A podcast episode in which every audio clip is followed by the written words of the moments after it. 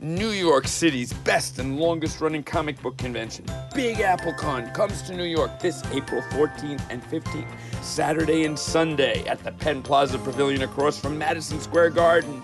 Be there with all the fans, all the dealers, all the comic book collectors, all the cosplayers. Everyone will be there. You too should be there. Saturday night, a costume contest. Tickets on sale now.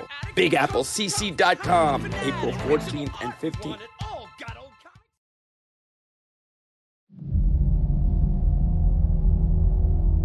There was an idea to bring together a group of remarkable people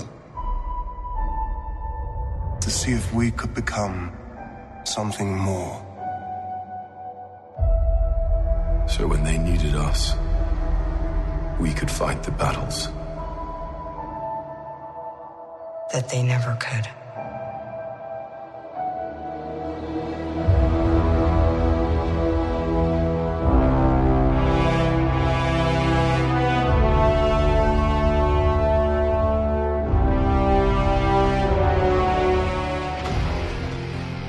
In 2018, the Marvel Cinematic Universe turns 10 years old. Avengers Infinity War draws near. And in an attempt to make sense out of all that's happened up to this point, we find two intrepid individuals Peter Melnick, local newspaper production associate and mild mannered comic book and podcast enthusiast, and Eddie Wilson, morning radio announcer in Sullivan County, upstate New York with an inordinate amount of catching up to do in his own comic book universe. Alone, they stand apart. Duh. But together, they are the Marvelists. Welcome, everyone, to the Marvelous, the Marvel Cinematic Universe podcast as I knock over my water bottle. He's being tickled also. I'm Peter Melnick. I'm Eddie Wilson, and We are joined with a very special guest. Eddie, introduce the man. Patricio. I don't know his last name, but he's from the Sullivan County Democrat as a staff writer. Tricio Robile. Robio? Yes. Okay. Robile. Thank you. I stand corrected already. So, before we get in today's episode topic of Captain America Civil War, we are going to get, tell you people how you can get a hold of this show on them our social medias. First off, go on Facebook.com slash. The Marvelists. Go on the Twitter at. The Marvelists. You can follow myself on the Twitter at Peter Melnick. Yourself, At E. Wilson 959. and I believe you're on Twitter as well. Yes, as Patricio Robile. Spell it out for the audience. P A T R I C I O R O B A Y O. Hey, that had like a rhythm to Yeah. it. I like that. It's like the ABCs.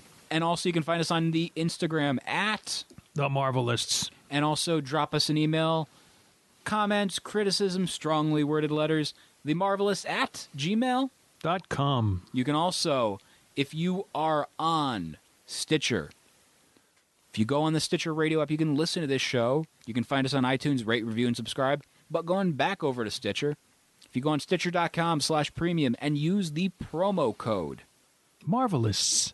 you can be able to get a free one month trial and after that it's $4.99 a month i'm surprised it's a good deal And you're Peter Melnick. it is and with that good deal you get to listen to wolverine the long night i've been listening to it binging the last five episodes digging the hell out of it and yeah much like you said i got i got some snicks up for that you know Clawing your way through it one at a time.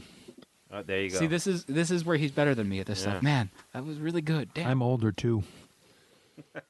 Now, guys, some stuff's been happening in the world of Marvel this week. Sony just announced that the Spider Man video game coming out for PS4 is going to be getting a September release, which kind of bums me out because I was hoping that it would get a spring release because I really want to play it.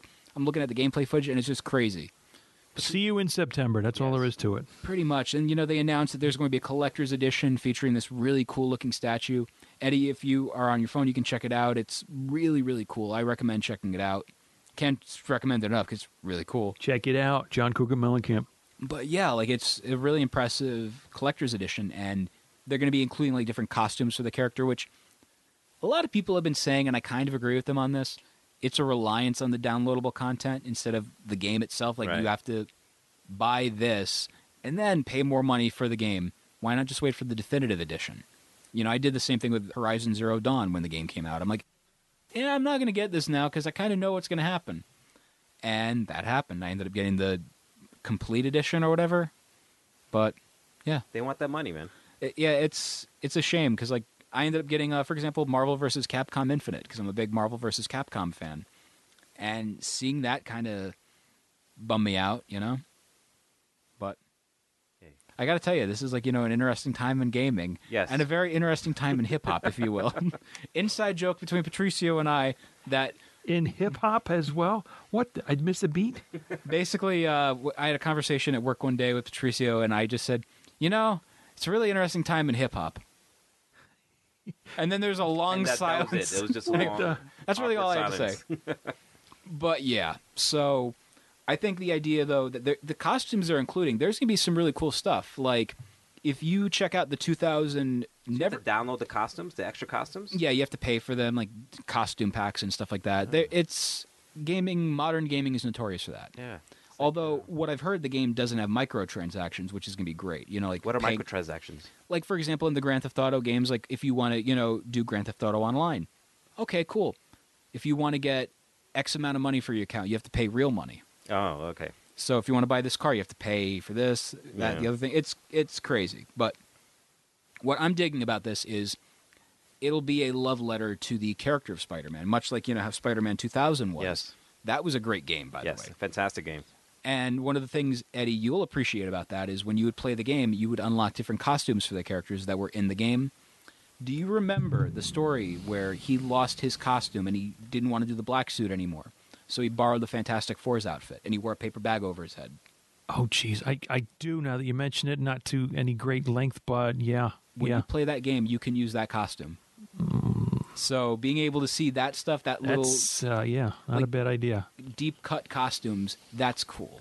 I have to throw in a tangent, and that's why I wasn't involved in the conversation right now because in just looking at Facebook, saw that the group Superheroes Unlimited and the person who I interviewed recently, Lord knows when it's going to appear on a podcast, but it will. One day. Sapphire Nova just took a shot uh, of a laying down in the sunlight as if tanning herself a, a black cat, and I'm just oh my, OMG, Oh, my stars. and me garters. ow too. That's what I just posted, and just oh my stars and garters, yes But yeah. love the character and and sapphire's great too what I what I have to ask is with this whole story, you know, this whole concept of the extra costumes, Eddie, what are some of your favorite Spider-Man costumes? And if you were to play a Spider-Man game, what costume would you use other than the black and white and other than the red and blue?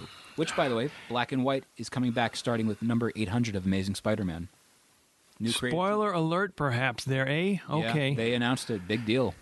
when is that draw is that coming out actually That's that issue in the next month or so. it, okay because i think just what 797 hit the 98. 98 okay very good i think if i had to really kind of think about a different costume the first one that comes to mind and i've seen that in some shows that people have done it as an alternate version is is the first costume that he wore which was essentially mostly red or two-tone red when he was the oh give me the name of the character that he became just to do the wrestling to try and win the uh, what 300 bucks Oh, Crusher Hogan?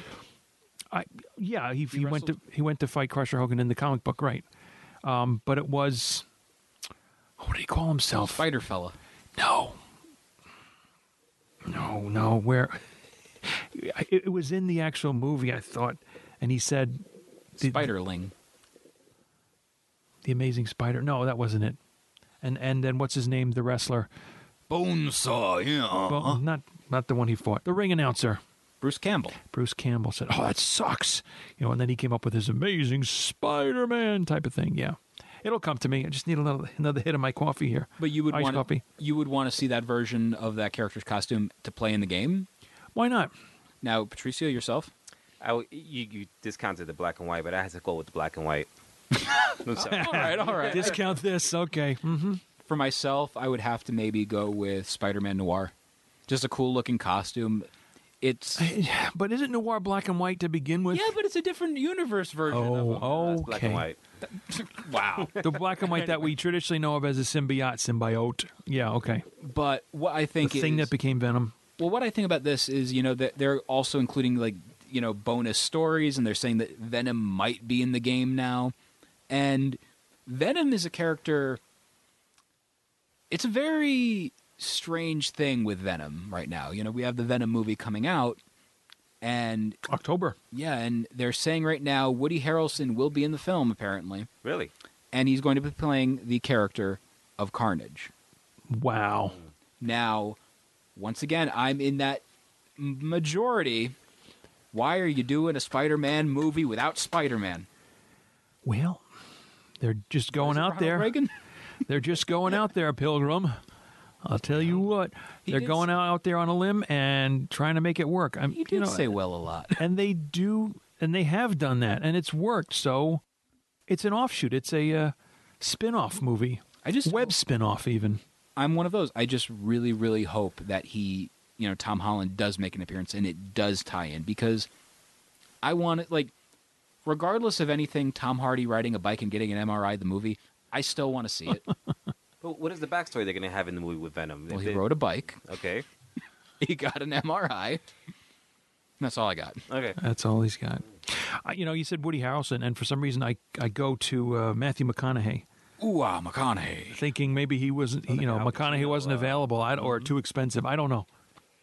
Not that I know these actors' salaries, and it doesn't matter Well, because we're McCona- talking apples and oranges and whatever. McConaughey has, you know, been approached by both Marvel and DC over the years, and the fact he hasn't done anything with them yet is a real like surprise. Maybe he's got a long run in, in the uh, what's the car commercial that he's. Well, Oldsmobile, I think it is. yeah, probably.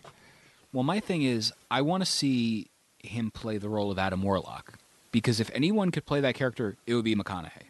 Sure, I could see that. And he was rumored for years and years and years to play that character. Get him in the tanning booth. Hmm? Mhm. We don't know. He might play it. You never know. But McConaughey would be great. He'd be a great addition to the Marvel universe, and he's got that range. I mean, if it's it's a better casting choice than unfortunately what the distinguished competition may pick for a certain Green Lantern. I'm sorry, I have to look at you, Patricio, Hmm. Yes. because I know you're a, a little bit of a backstory. Patricio is a very big DC fan, Oh, which is DC fine. DC Comics. DC Comics. Not so much DC movies. But You're not a fan of the E DCEU. what about the DC shows? DC shows are huge fans. Flash, uh, Okay. Gotham, Legends of Tomorrow Legends with, of Tomorrow. with the Gorilla. Arrow, Arrow. Supergirl. Yes. Why are we helping you? I don't know. Don't you know? Love the new Legends of Tomorrow with. Gorilla Grodd Yes. chasing a young Barack Obama. Uh, that was strange. That was strange. I am so so far behind on those. I'm sorry. But what I'm digging is the fact that you know, with a McConaughey going in, you know, it'll be better than like for example Tom Cruise potentially playing Green Lantern. I, I think Marvel gets it compared to DC, and it's not me dishing on DC. I don't want to dish on them because I really like them. No, you don't. I I do, but it's the problem with them is they want to put all their eggs in one basket. They want to rush everything. And I will still never forget the conversation I saw on a, a message board one day where somebody said Marvel rushed the Avengers. Okay. I want to know how that's even possible. Uh, yeah. Started in 2008, ended in 2012, first phase. Man of Steel 2013, Batman v Superman: colon, Dawn of Justice in 2016, where everyone showed up. Yeah. Who's rushing now? I mean, I mean, it took three years, but yeah. I think that was a uh, something to provoke. You know. But my thing is, like again, I I do like DC. Like, there's a lot of DC books that I read every month. There's a lot of you know characters I'm die, a diehard fan of. But yeah, it just it it breaks my heart knowing you know you never know, they might restart the universe. Well, Lord knows they're restarting things over and over and over again. Marvel and DC. You know, and uh, a new Marvel D- Marvel restart I think is imminently happening. I think it's fresh start. Fresh New start. start. A N U S T A R T. Oh, Anus. one word. one word, or maybe if you want to use the OO instead of the U. Devil's A new. Wait, who's anus? Oh, Devils. wait a minute. We're not up to that one Oh, yet. That's Ragnarok, isn't it? Sorry. One day.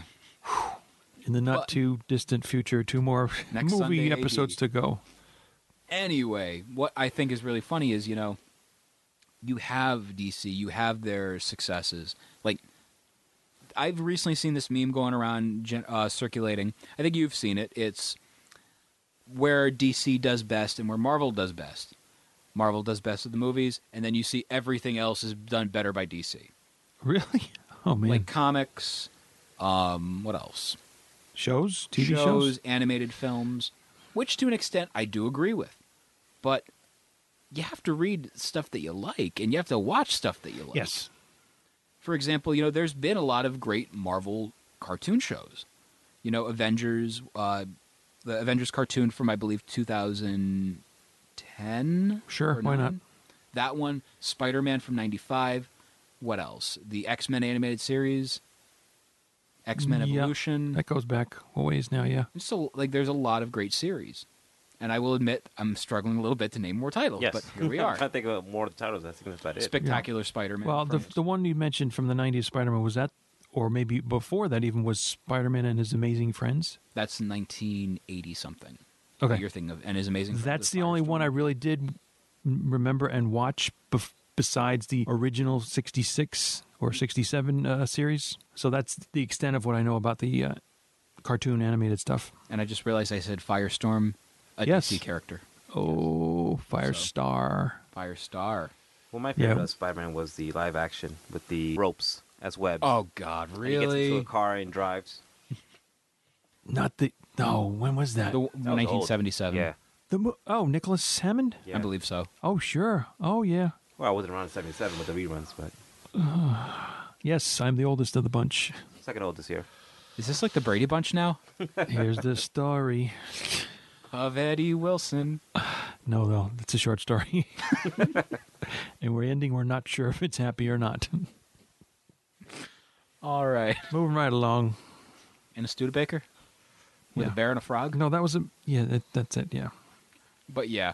So also this week during the you know the press junkets going on for A Quiet Place with John Krasinski, they were talking about how himself and Emily Blunt they're doing a lot of movies together, and a lot of fans are saying they should be Reed Richards and Sue Storm if they ever bring those characters into the Marvel Cinematic Universe.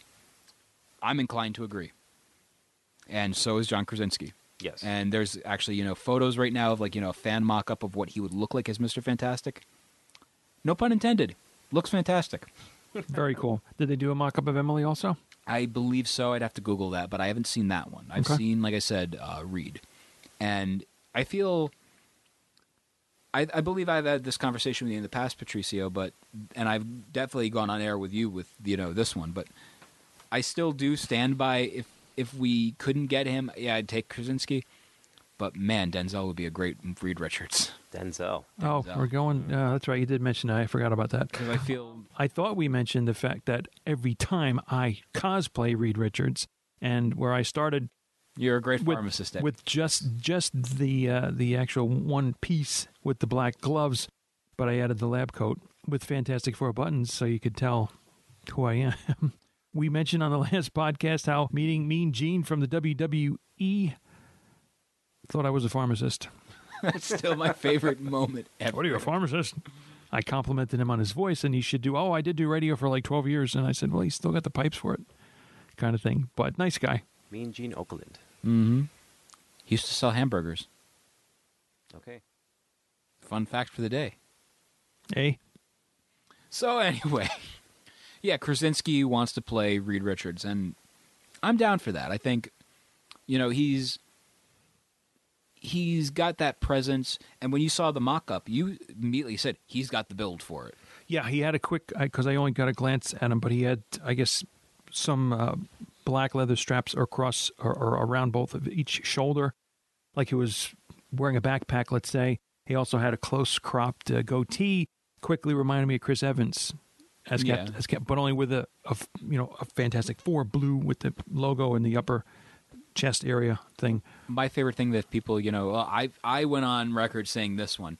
So if we have to have this, you're an Office fan, Patricio. Yes. We could have Jim as Reed Richards, Pam as Sue Storm, Dwight as Doctor Doom. Perfect. Now the other two,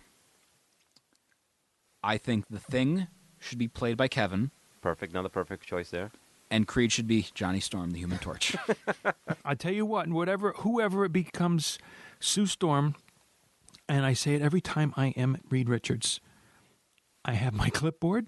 I have several photographs. I keep telling people, please, if you see my wife Sue, let me know. Reed's looking for her. I turn around, she's gone. We came in together, vanished.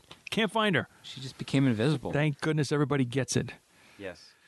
I still say I've told you the addition of a pool noodle for an arm would be the greatest thing ever. Yes.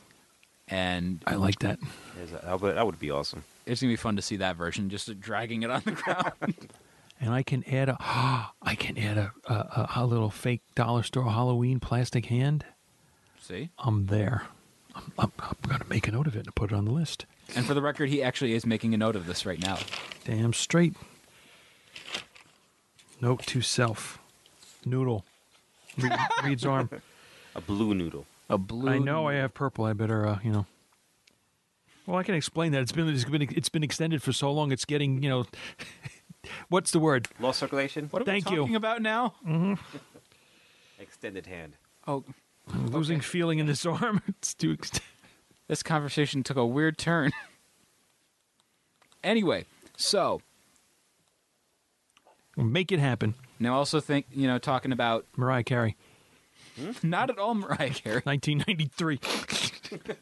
So the Russo Sorry, two. brother- So the Russo brothers are going on social media talking about you know the trailer for you know the film, going on saying what is going on with Hawkeye.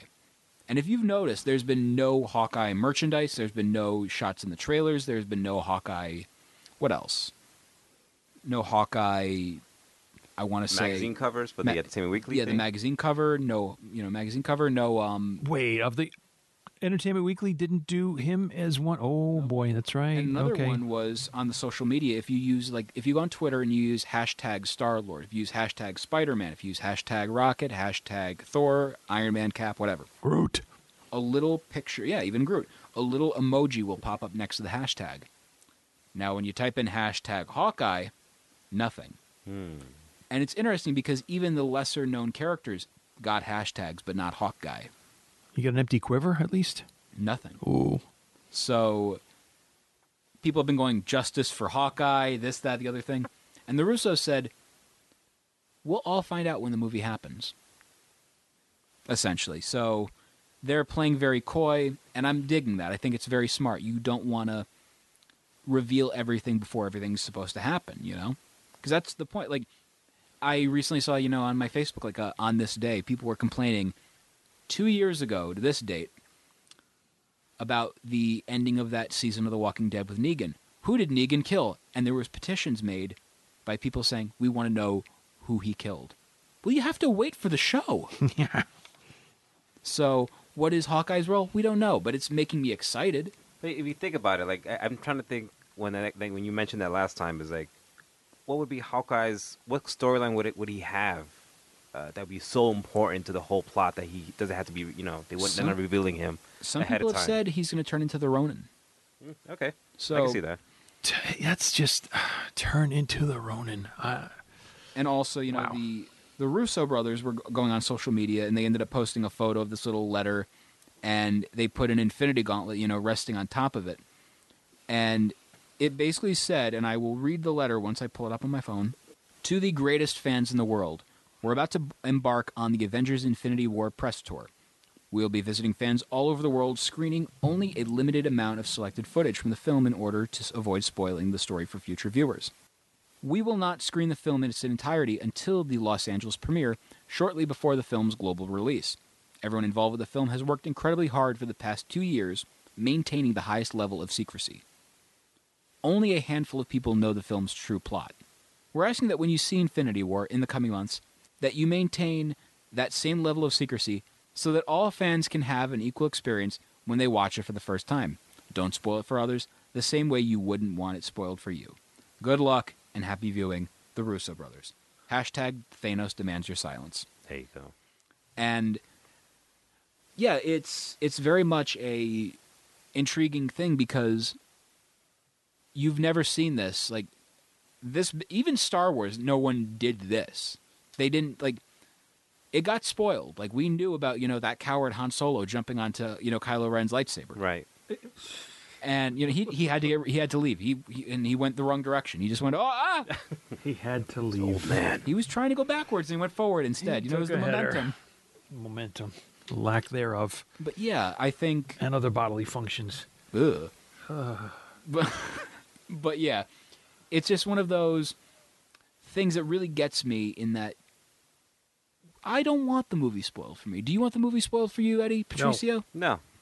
And you know, It, it will be. have you had Black Panther spoiled for you? Uh, no. Good. Good. Same here. No, no But the spoil. Star Wars The Force Awakens, that was spoiled to me, and I was ticked off about that. oh, well, I've said on yeah. Hmm. previous episodes where I got mine spoiled. The professional wrestling subreddit on Reddit. Of all places, although I was intentionally kind of looking for it, and then I saw it, and I'm like, why did I look? it was essentially like Michael, or it was like George Michael on Arrested Development. It was like Michael Bluth on Arrested Development with the bag of the dead dove inside. Warning: dead dove, do not open. I don't know what I expected. So it was that, but I don't know. I just feel what we're getting with these movies is it's a big deal. And, you know, I had a conversation with Mitch Halleck, promoter of Terrificon in Connecticut. And he essentially said he lost his love of Star Wars fandom in a way, but that fandom of the Marvel movies kind of replaced it. Because that big moment, like, wow, everyone's excited for this. This is a big deal. What's going to happen next? And we're all invested, we're all intrigued. And, you know, we're all wondering also what's, what the future of the movies is going to hold because we don't know what's going to happen. And that's what I like about it. You know, what we got with Thor Ragnarok, for example. We got a movie where it's a team up movie between two characters that, you know, they're not normally going to team up. And what I want to know is, guys, do you think that, you know, maybe after these movies come out, after this, you know, next phase, we're not going to see like Iron Man 4 or, you know, whatever three or four. You know what I mean? We're not going to see that. We're going to see movies where characters team up randomly, like you know, You know what? It could be that way, but you don't want to. I don't think make that the norm, kind of thing. I think, as you said about characters coming out, whether it's going to be in Infinity War, I don't know if it, if it's been hinted at that the Captain Marvel character comes out, or at least it's been said that that will be her own movie in what 2019, I think. correct. So that's just one thing, I, uh, example I can think of. The Fantastic Four re- reconfiguration, reboot, whatever potential. Yeah. So if they're talking about it, I think though it should be inclined to to happen, and I would welcome it. Really, And one thing that you know I've been very watching this movie got me thinking about it. I'd love to see a Falcon Winter Soldier movie. Cuz the way they interacted with each other throughout the film made me want to see a movie with them. And I feel like that's what we're leaning towards. Like it is going to happen. It's like a buddy movie. Yeah, I want to Yeah. see that. Like Okay. that would be a great movie. But when we get into the movie, we'll talk about that. But the last item before we get into the overall discussion of the movie, guys, they're saying that a certain character might be making his return in Avengers: Infinity War, and according to IMDb, which don't believe everything that you breathe, but Samuel L. Jackson might be actually appearing in the film because, according to IMDb, his stand in is listed as well as his makeup artist. Now, once again, going back to IMDb, can't really trust them because one time there was supposed to be a Legend of Zelda movie, apparently, and the rapper 50 Cent was going to play a horse named Epona. okay. So anyone can edit IMDb. I can edit IMDb. I'm really excited for 2019's Moon Knight starring Eddie Wilson. I'd love to see that. I mean, it said it on IMDb like five minutes ago. We gotta start working on a costume. It's gonna be pretty good. Holy get those s- crescents ready, Eddie. yes, that's exactly right. Wow. So now, guys, let's get on to the main event. 2016's Captain America. Savon- wah- wah. I'm gonna keep doing that joke every time. Every time, jeez. Basically, this movie is partially adapted from the Mark Millar, Steve McNiven comic book, Civil War, the big event from that year. I believe it was 2007. I was gonna go 2006. six, but yeah. Uh, that's the one I always think is 2005 as well for some reason. But then I remember, I believe House of M was that year. He- It was before that for sure. Yeah. Yeah. So my thing is, before we get into the actual movie, also, I partially reread some of Civil War. And I'm going to tell you, it doesn't hold up as much as I wanted it to, but it's still a good story. But it's not the greatest. Do you think it's, it's because of the movie? Like now you see like a different version of it. No, I- Yeah. I, I, 'Cause I remember when when Civil War came out, I was reading at that time, and I was really uh, blown away by it, just because it was like, oh, you know, the suicide's coming up, the whole registration act, and That got me back into collecting. really honestly. It came out as a newspaper article that this was happening, and I said, Oh, well, let me see what this is about. Seven issues in that, and I, I started to get back in tune with what was happening currently in comics. But as the intro to The Marvelous will attest, an inordinate amount of stuff to catch up on. But I did read that series then. I needed to to watch it again. But I, I did think it was pretty intense as for the premise of it coming about Oh, it's an amazing. and what happened premise. there. Not that I had read the incident that sparked the whole Civil War thing with what was it, the New Mutants? Well, that and- was in the and- first issue, Eddie. and the um, not New Mutants, the first issue New exactly, Warriors. New Warriors, right? And the incident and the you know loss of life and so on. Well, my thing is that was a series where you had to read all the tie-ins because Yeah. uh, it told a bigger story then, but like I feel like sometimes that's also like, you know, a little bit lazy for a comic company to do that. You want to, you know, if you want to have a story, tell it in the main title. You know what I mean? Do it that way. well, they want you to buy the other issues. Yeah, I get it. Which is what got me out of collecting when everything was crossing over and the prices were You don't going cross the up. streams. And so, oh man, yeah. and So that's where it started tapering down, and it was the '90s, and the, you know the market was going down, so to speak. The the runs of comics were not as much. Like right now, because you know of the interview we did with Jim Starlin, I'm reading his Infinity Gauntlet run, and you don't need to read all the tie-ins. It helps sometimes, but you don't need to. Now with Civil War, you need to read some of the, the tie-ins because you need to know about what's going on with Spider-Man at that time. You need to know what's going on with Speedball, one of the biggest changes of the series. Like what happened Really? to him? Yeah, it's intense stuff. You need, and he wears this costume actually where he's got spikes inside of it, and it's stabbing into his body. Because Okay, I it's- had I no believe his idea. name was Penance. I want to say There, yes, was a character penance. that was Speedball. wow. He becomes this because he killed all these people as a result of his, you know, mistake, and now this is his penance. and that is a s- short 11 issues that I do have, and again, to be read, of Speedball, The Masked Marvel. I think subtitled, yes. And like I said, you know, with that, you know, you need to read this, you need to read that. And it does help. My favorite thing also is, you know, Civil War The Confession, which is a great one shot, but I Mm-hmm. digress. Well, all those I think you could probably, if you really wanted to catch up, besides trying to catch it what online or without necessarily having to buy, but if you wanted to get a compilation, I'm guessing that that has been I actually, put out. I, s- I went digital. I signed up for a Marvel Unlimited account. Okay. Oh boy, is that fu- it is worth every penny you pay for that. It's 10 bucks a month and you end up getting the entire Marvel archive pretty much. Okay. You should try it, Eddie. Ha! Just saying, just thousands saying. upon thousands of comic books to read, and you want me to go? Absolutely not. Eh. But yeah, so going back over to the movie of Civil War, this was a very ambitious thing for them to do because it was this big en- ensemble movie, and yet it was taking place inside of not an Avengers movie. It was in a Captain America movie, Under the under the heading, right under that umbrella. and that was a very bold decision because we got the introductions of new characters, we got the introductions of new plot lines, new stories, essentially, through this one film that honestly shouldn't have been this, but it was, and it was cool. And it was 1991 when it all began.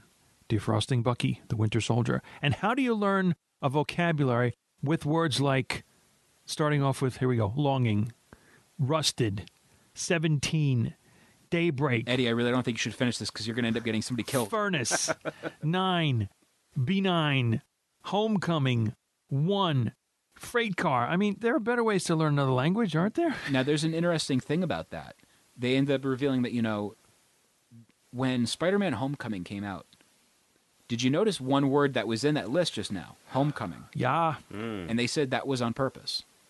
So I'm honestly really, really, really looking forward to Thor, freight car. It's going to be great. so Sure, why not? I mean, I think they they like hiding a lot of things, and this is the subtlety of you know the Marvel Studios what they're doing, and you it's it reminds me of like in the comics when you like see like for example the character John Constantine a- appears in a random issue of uh, Saga of the Swamp Thing in the crowd, and then you go, oh by the way. That was John Constantine. That issue, like you know, maybe five issues ago. You didn't notice that, but go check it out. and he, it's funniest thing about that is that's actually the musician Sting Oh my. and that's okay. who John Constantine is modeled after. Interesting side note. So- But you know, all those all those words that I rattled off, I immediately, of course, Homecoming, after the fact, Spider Man. But the only thing that jumps out as recognizable is Freight Car, because that was the last you saw of Bucky from the beginning in the '40s, Correct. hanging on to a freight car and then letting go Would you say that that word was in there for that reason? That to, tie to in- jar the. Well, yeah, I mean, shock value and and maybe a painful memory, whether it was an Im- implanted thing, most likely kind of thing, like Redford's character had said, uh, Pierce, you know, then wipe him and start over. man, I, I just still can't get over how great of a villain Robert Redford's character in Winter Soldier was. But that's a that's an episode for a past day. Yes. So go back in time. That was Back. my rewind voice. I was wondering. I was just having Fast forward, Lagos, present day, and we have what? Black Widow and Cap and the Falcon and uh, the Scarlet Witch also. And who comes back? Who got mutilated pretty much at the end of having a building dropped on him from, uh, from Winter Soldier. But the character who you don't could directly get his name of Crossbones. And again, here's a character that doesn't last too long. It was discussed in a previous episode how some of these villains don't last that long. Batroc, another one, even Ronan from Guardians. I mean, there was Although Ronan will be appearing in Captain Marvel. interesting on that one. Yes, exactly. That you know, it didn't take all that much for a, a character like that to uh, get destroyed, or so we believe. And I feel like in the opening scene, instead of utilizing, you know, the new warriors, we're utilizing this scene, you know. I think it's smart. It's Yeah, it makes it more of a higher stakes kind of thing. It makes it more of a oh crap, this happened to these characters that we know that we have more of a you know a developed relationship with, and it's cool. It's n- not cool for the people that died in the movie, but you you get my point. You know, Now, just looking at the, the next kind of scene in the movie, it, I don't know if there's too much of, a rele- of relevance to the movie that Crossbones' character and the men he's with are lifting a, a biohazard chemical kind of thing. It doesn't really play out too much. I mean, it's got potential global ramifications, but it's not that if they got it or not, what would what would have happened? We don't know. It becomes, I think, a sub subliminal thing or a subplot, not or a a subway sandwich. Oh yeah, but it's not too healthy for going down. Most subway sandwiches aren't. Don't still don't. My thing I feel with this movie also is you know you see that one scene with you know Tony Stark talking to the uh, students Yes. Mm-hmm. And, we And- got the uh, honors speaker there. Yeah. I feel that was a it was an important scene for this movie, but then it got really downplayed once we end up getting Spider-Man Homecoming because what was the point of that? You know, we don't know now like the in between stuff. We don't know the we we had a one two three explanation, then it was over. Of of him speaking to the students. Well, it just maybe in a quick way shows you his progression as a person, as a character. Well, I'm talking about the relationship is- with him and Gwyneth Paltrow's character of Pepper Potts. well, yeah, there's a missing piece there then as well, but you get some fill in pieces with regards to his relationship with his parents. Yeah, and I- of course, their demise and how that comes about. That's a significant thread in this movie. I feel that was more important to focus on than the whole. Well, we couldn't get uh, Gwyneth Paltrow to come back for this movie, so uh, they they broke up, guys. Yeah, yeah, yeah. They're on They're- a break. They're on break. They're on a break. Yeah. So I feel they should have utilized that time more instead for this focus, like a little bit more. Although it's a big point of the movie, a big plot thread of the relationship between you know his parents and him. yeah. I feel that should have been a little bit more of a focus. And when we see that scene of him talking to his parents one more time, man, the CGI involved with de aging's Robert Downey Jr. What did you guys think of it? It was great. I thought it was good. It reminded me It of was the, great. what was that movie that uh, he died and came by? No, he so he came as somebody else. Robert Downey Jr. Yeah, That was Someone my died, favorite movie. And then the, the spirit went into the, in Robert Downey Jr.'s body. I thought that was that. Uh, he looked just like Uncanny- that. Uncanny Valley? No. Was it that animated movie? no, it was uh, with uh, the girl from uh, the lady from. Um, The one that was in that movie with that person that Yes. was out last year. anyway, forget that. You got that out. Nah, it's fine. but I thought it was good because especially with uh, going back on like Ant Man with uh, Michael Douglas's CGI youth thing, that was pretty good. and I would say it keeps getting better and better. I like how with their major movies, Disney likes throwing that feature out. Like they're like, it's essentially this is the part of the movie, and you know they've been going for that whole let's show how badass we are with our you know de aging and everything, and they've been doing it since 2010's Tron Legacy. With Jeff Bridges, Yeah, with Jeff Bridges and. You said you know off mic before, like it was a bad movie. I haven't. I've no, still the haven't Tron, seen. uh, Tron, uh, the second movie I, I enjoyed because I'm a big fan of the original Tron, but the You like CG throwing discs at people? Yes, it was fantastic, but the CGI in the Jeff Bridges Tron Two was horrible, but it was okay for the X Men when they they used uh, Magneto and uh, Professor X. So I just I feel like we even got it in you know Star Wars. yeah, We got and they're utilizing the whole aspect of let's CGI characters. If this ever happens, would you want to see the like deceased actors join the MCU? If they do it right, it can work.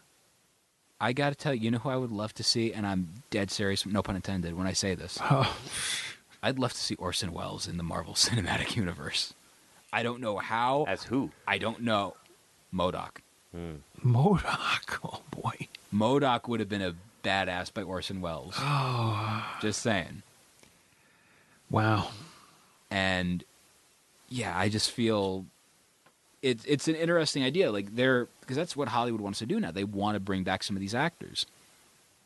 And it is a little uncomfortable. A little unnerving. Yeah. Yeah. Well, you know what? Uncomfortable is part of the way I think I felt in this movie, because Why is that? you know, like my wife said too, she wasn't sure she wanted to see it. I don't know if she's seen it in its entirety. She's seen pieces of it, and probably pretty soon She just would- wa- she was just like I don't want to see them fight. I love seeing them. That's right. together." They're fighting each other. What's wrong here? And that's kind of uncomfortable. You know, t- on one hand, you're getting the cool factor of seeing them utilize their powers and what they can do in their characters, whichever ones they, they are, of course, but not against each other. You know, there's there's no true enemy per se in this movie, and that is uncomfortable to me, and it doesn't sit well with me. I love And the I'm not idea. sure where I'm ranking this when we get to that part because it's just that's the unsettling thing about it, in my opinion. When it comes to this movie, though, with the change of you know we don't know who the good guy is and who who the bad guy is, that's a lot better than the actual Civil War comic where, hey guys, side with Captain America. Iron Man's a dick. You know, it's it's that. Yeah, yeah, it's not pleasant circumstances that bring This- about the comic either. Hence, Civil War and its its irony in that respect, if that's not the right word. Civil War. Oh man, we got to get you a Guns N' Roses fix, big time, We do, but and I a feel, Twix too, I suppose. I just feel that it's it's better the whole shades of gray element. You know, Another. uh, no, seriously, the shades of gray element of who is the good guy and who is the bad guy. We really can't tell. Although we, me, Patricio and I, you know, on our way here, we were talking about it, and there's a scene with the Cap, you know, Captain America, Iron Man, and the Shield, and at that moment, you kind of realize who the bad guy is. But yeah, you are th- i think you are the movie makers are exposing you and i think you're able to see to varying degrees and maybe the scale goes back and forth like a seesaw the points the validity of either side right. which is good and it can and that, that keeps you in some kind of sitting on the fence which way do you go you know whose side will you I choose would not whatever want to sit on yeah. the fence. That like sounds really painful. no especially if it's barbed wire yeah. right Oh, or a picket fence. Yowza. Right in my butt cheek. That that just sounds painful. Put that on your list and smoke it. No. Oh. But one of the things, you know, drifting back over to the, you know, inciting incident of this movie with the explosion and all that, I would say that, you know, when that happens, we have that sense of, oh my God, what's going to happen next? Yeah. And that's where these movies are very strong. And I don't know. I just, I like that. I like that element of that storytelling. Well, you know? it's like, like superheroes taking responsibility. Like if I go back to like Batman versus Superman, that you see that small beginning of of what happens of all the destruction that these two people, these gods, are are creating, and the aftermath of that. So you got to see that in Civil War. That you know when Tony goes to the basement, the lady says, you know, blah blah blah, you killed my husband, my Son. kid, son. There you go. Yeah.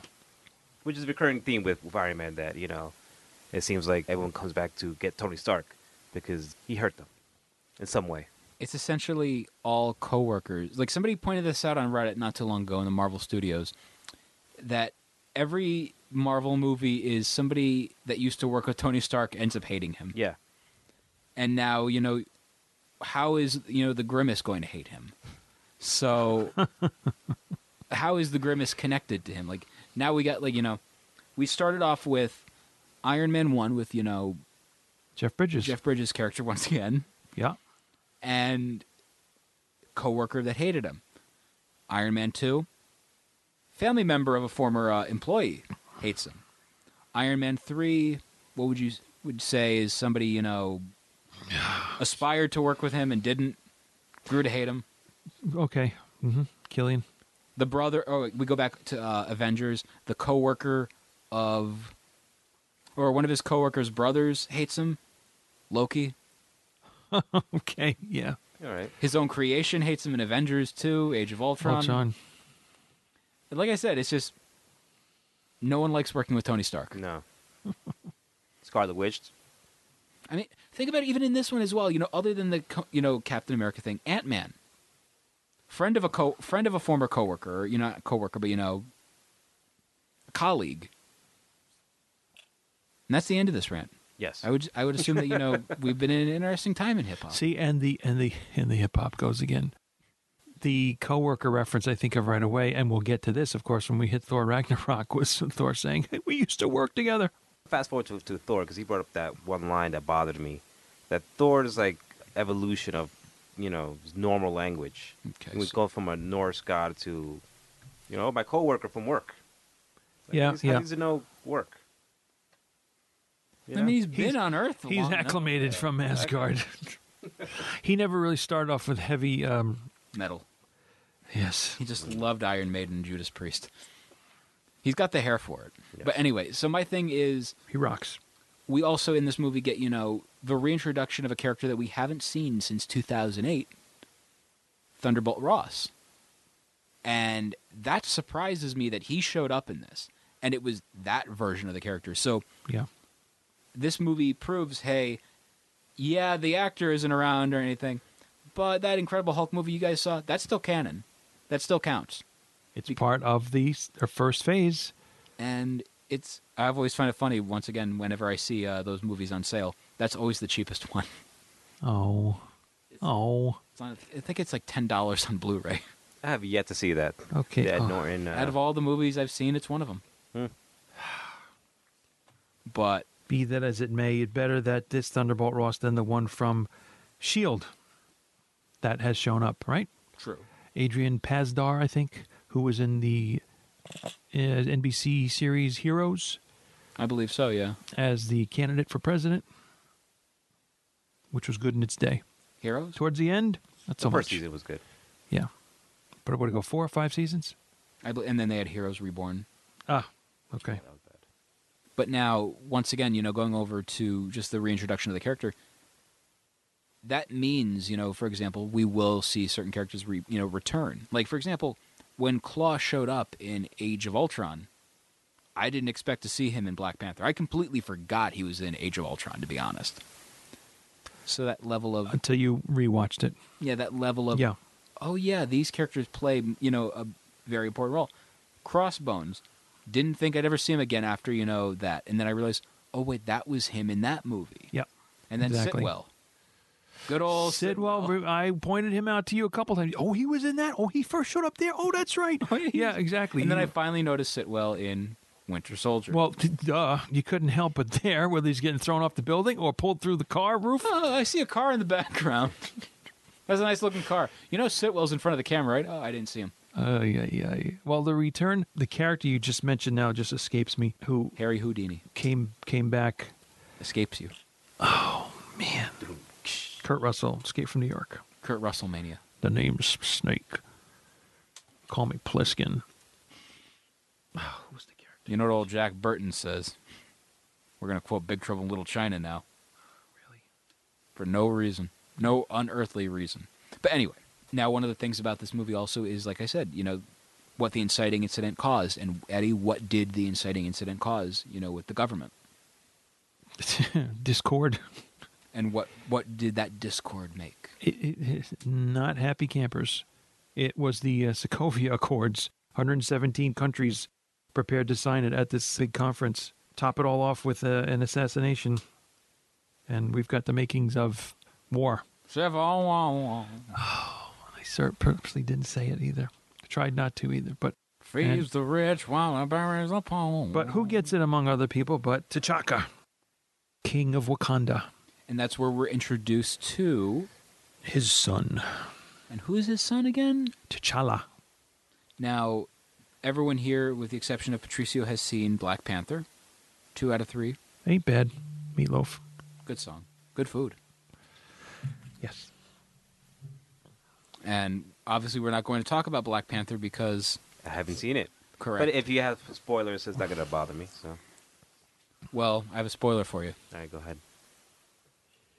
T'Challa's Black Panther. Oh, You're welcome. it takes place in Wakanda. oh, stop, stop right there. I know. Spitting on the microphone. Will you please stop? Wakanda.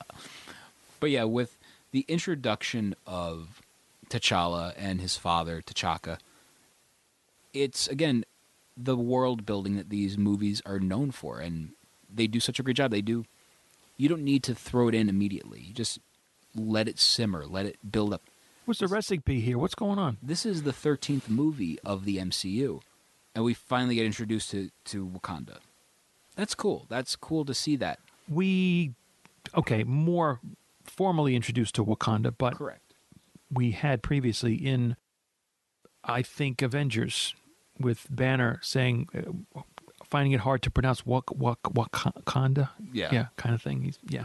and I loved stuff like that. And like I said, you know, the whole incident there where the explosion happens in Sokovia, we get that, and we o- obviously this ep- the- as you can tell with the way this is going, we kept you know jumping around and everything, but that that's what happens, you know, when you're discussing these plot points. You know what I mean? Exactly. And, and starting with like, uh, not with like, starting with, as in, for instance, Ross going through all the disasters that have happened over the last several movies, starting with Avengers in New York, Washington, D.C. with Winter Soldier, Sokovia with Ultron, and then Lagos with this movie, there's got to be a, an accountability. And that's a valid point. And that leads to the Superhero Registration Act, Yes. essentially. And Otherwise known as the Sokovia Accords. yeah, and I feel in this version it makes sense to do, you know. And the way it's done, the way it's executed, is a better version than the comic, to be honest. And I like the comic.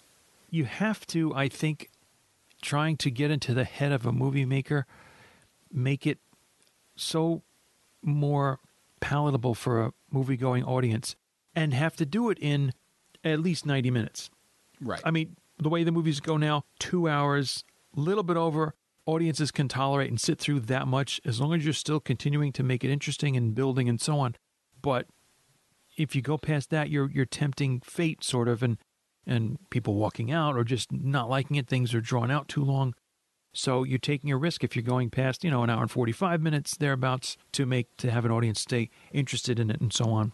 Now, here's the thing about that with this movie overall, you know. You say, you know, you don't want to, you know, essentially make the audience bored. You don't want, you know, them to be like, oh, I wish this movie was over. That was not me, this movie. And on this rewatch, I was as enthralled as I was the first time I saw it. Although, I- this was the equivalent of the Simpsons Itchy, Scratchy, and Poochie. When are they going to get to the fireworks factory? When are they getting to Spider Man?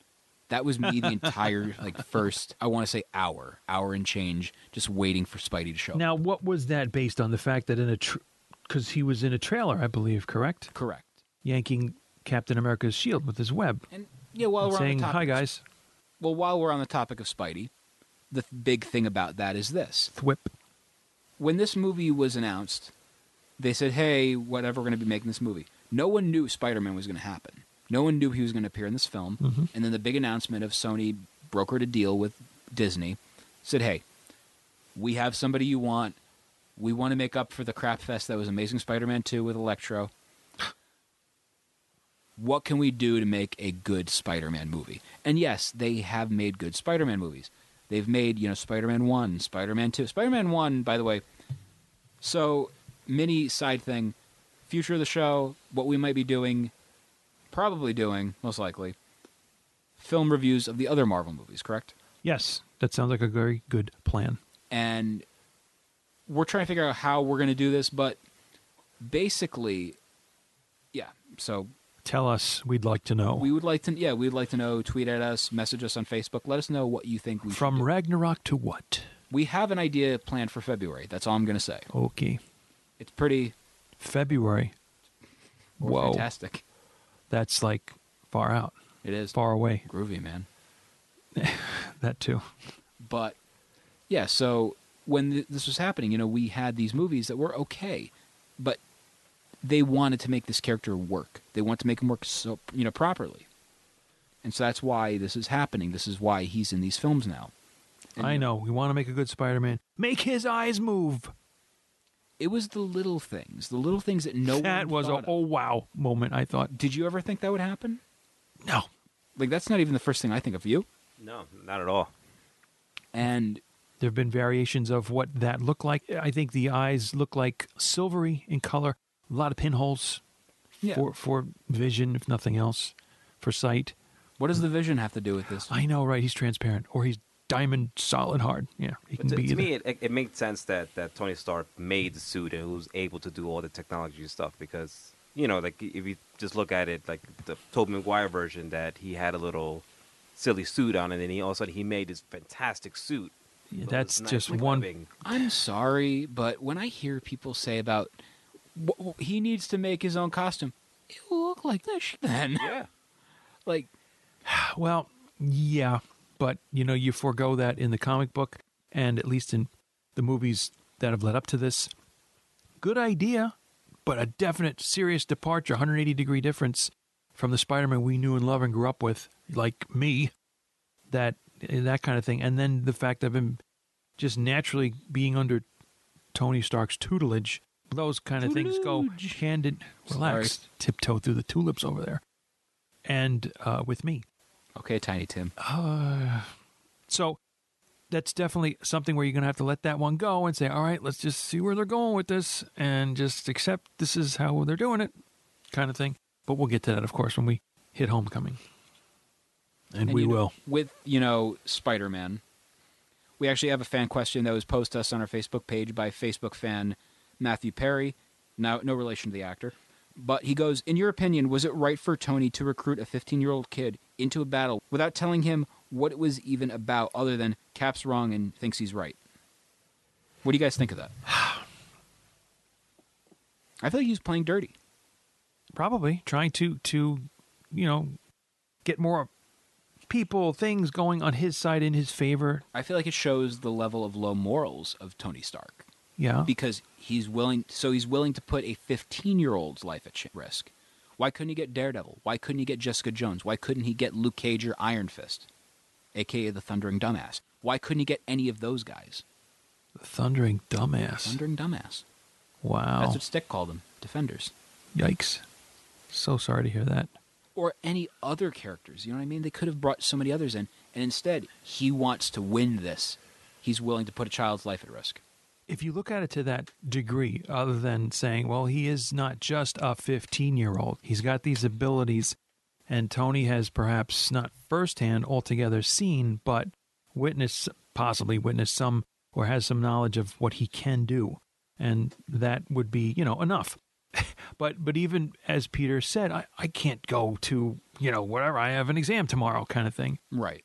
But there's it so there's going to be a little trust issue there and then the question comes up that someone else had posed and I don't remember the name, pardon me, Uh, about I'll pull it up right now. about Captain America not telling Tony who killed his parents.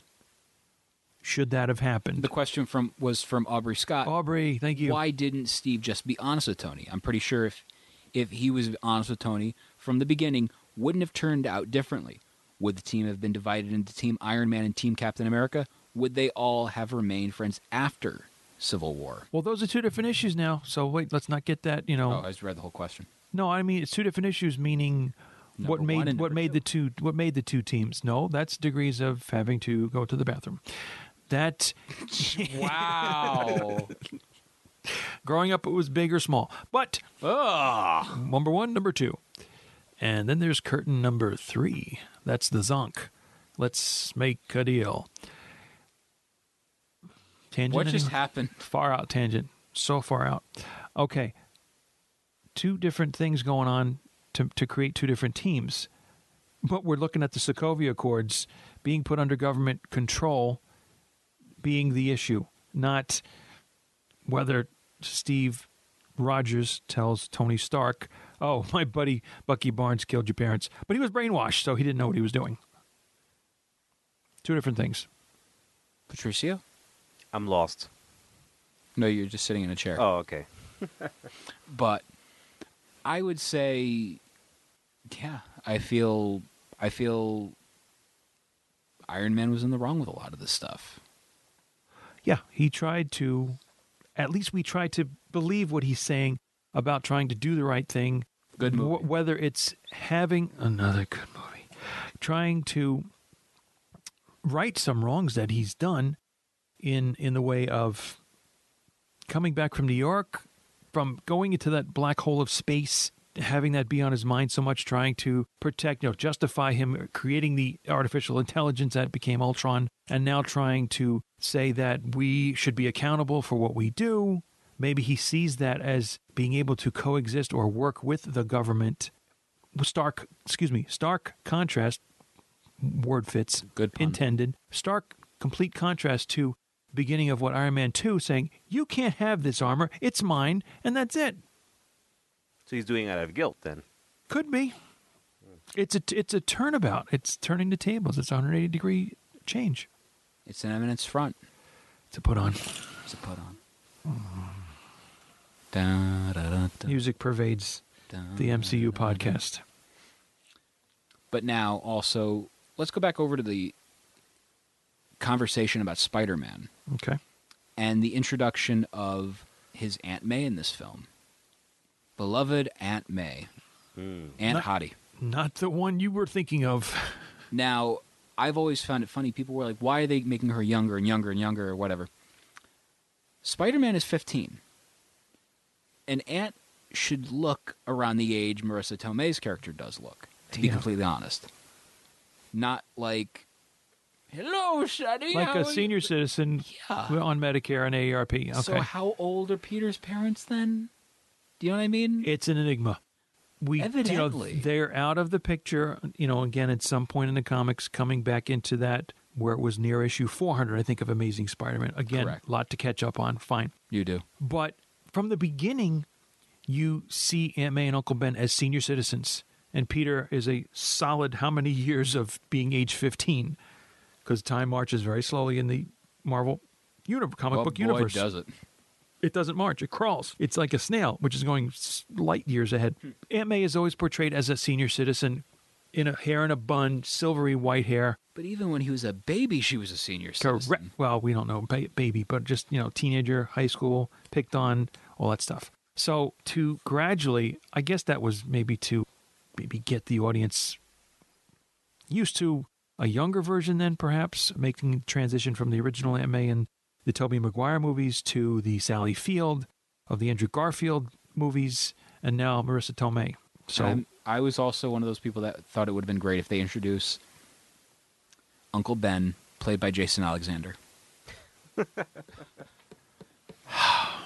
Although, over the past few years, like one suggestion people have made is Uncle Ben should be played by, and I'm so down for this, Toby Maguire. Where do we go now? They're about the that's same strange. age. Oh, look, I'm seeing the movie now and explicit footage of Tony Stark's parents being killed. December 16th, 1991, That's Mission it. Report. That was a good year. This must be the date that there that it was being referred to. Correct. Okay. That was a question I had. Thank you for answering that. My favorite holiday is Tony Stark's parents getting killed day. Yeah, there it is on the on the video. It's got it. Perfect. Perfect Check for that our, off the list. perfect for our audio listening audience. Next. That's right. Just like me showing you what was it the the, The them poster. the them poster from 1954. I just love why do you have that on Giants. hand? It was there. it was. But yeah, I think also, you know, like I said, do you feel that the portrayal of this version of Spider-Man was better suited having him be so young as opposed to 45-year-old Toby Maguire and, you know, 32-year-old uh, Andrew Garfield in high school? The premise is they're in high. th- This character's in high school, so teenager. Boom. I think you're not supposed to get that far into it. That's what you're taking it for. This is what it is. Move on. I heard Spider-Man 4 was supposed to be about him, you know, financing his mortgage. Just saying. Yeah. Uh huh. That's just great. and he's going to do his taxes later on, but then the vulture shows up. Ah, the vulture. I hate the vulture so much. Chills all that noise. Oh, that Spider-Man Homecoming episode's gonna be a fun one when I just rant on the Vulture. I've done it in the past in Audibly Exquisite, and man, like you're getting a PG-rated version of that rant. I'm just saying that in advance. Where you're in the Marvel mansion, you better. You are, I, I am, we are.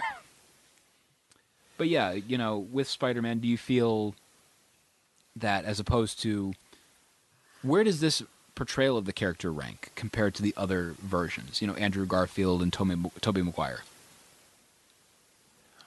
Well, I'm bold when I say it. I think he's the best. You one. think he's the best one? Yes. Okay. Okay. It took a while to get used to the original character. Not as much to get used to the Andrew Garfield one.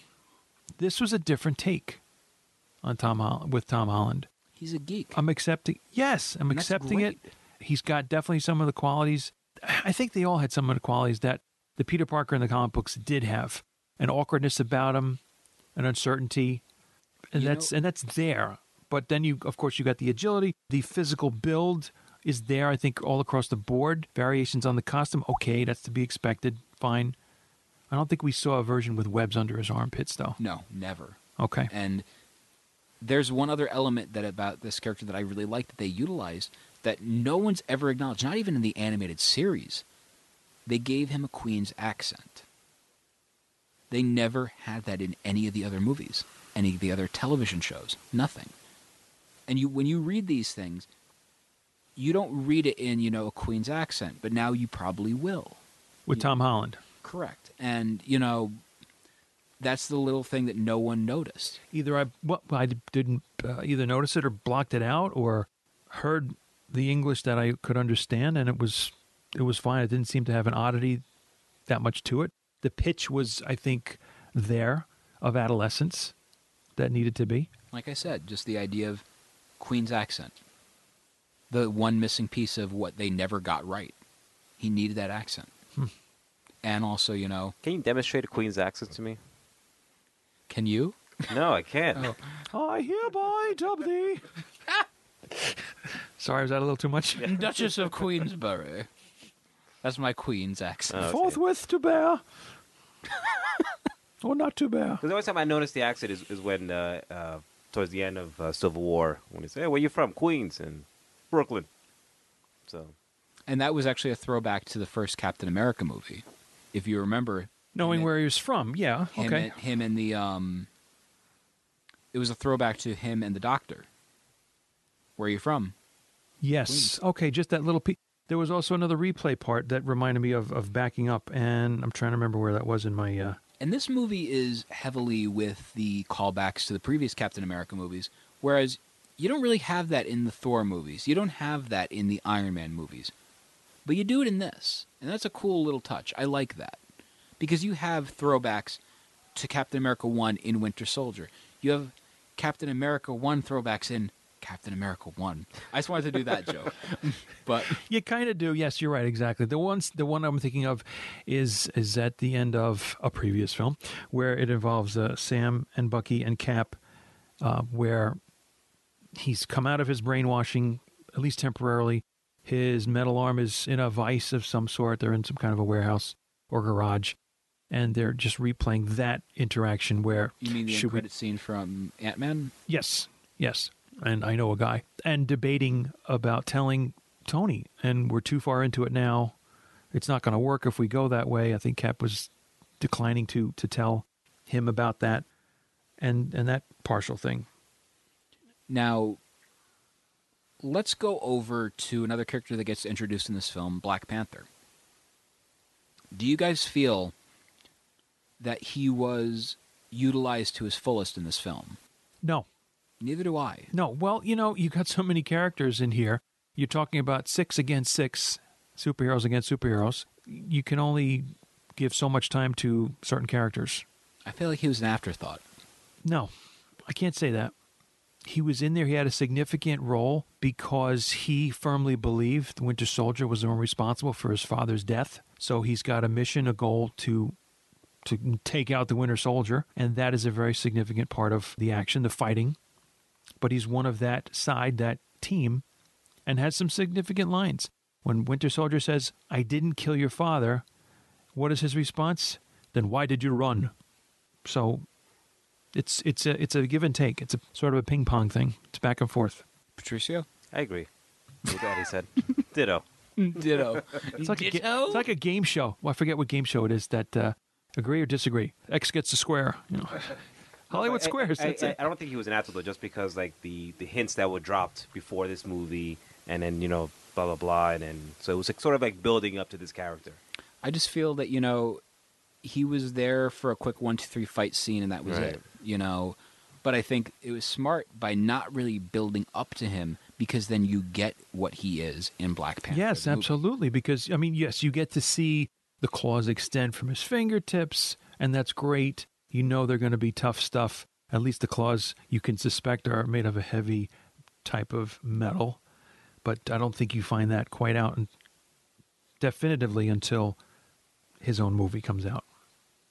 And now, one of the other things, as we're wa- you know we're talking about this movie, like you know Eddie's briefly mentioned, you know we have the movie playing in the background, and currently the Iron Man versus Cap fight is going on. And The end. before we The end started fight. recording today, Yeah. one thing I had brought up to the guys was, if you notice, this movie uses a very interesting shooting style, s- a very interesting cinematography in that everything has like a, a bit of a sped up feel to it. I would say that's where it w- what I was referring. It's like very jerky but sped up as the action happens. Well, yeah, I we, liked we that. talked about it. I don't know if it was actually sped up. More so, uh, it felt like you were there, meaning a couple of characters are going at it, and you're mo- you were you're yourself moving. You're not static. You're not standing there. Just the shot is not just stationary while the characters move around in front of you. You're moving around. It seems as well.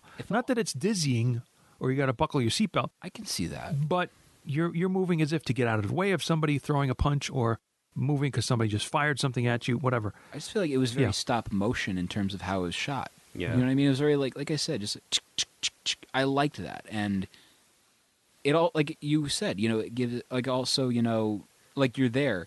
It gave it a sense of realness to me. At that now, you when you mentioned it earlier, and when we were playing the movie, it was at the part earlier, early in the movie with Falcon, Cap, and Black Widow against Crossbones and his goons.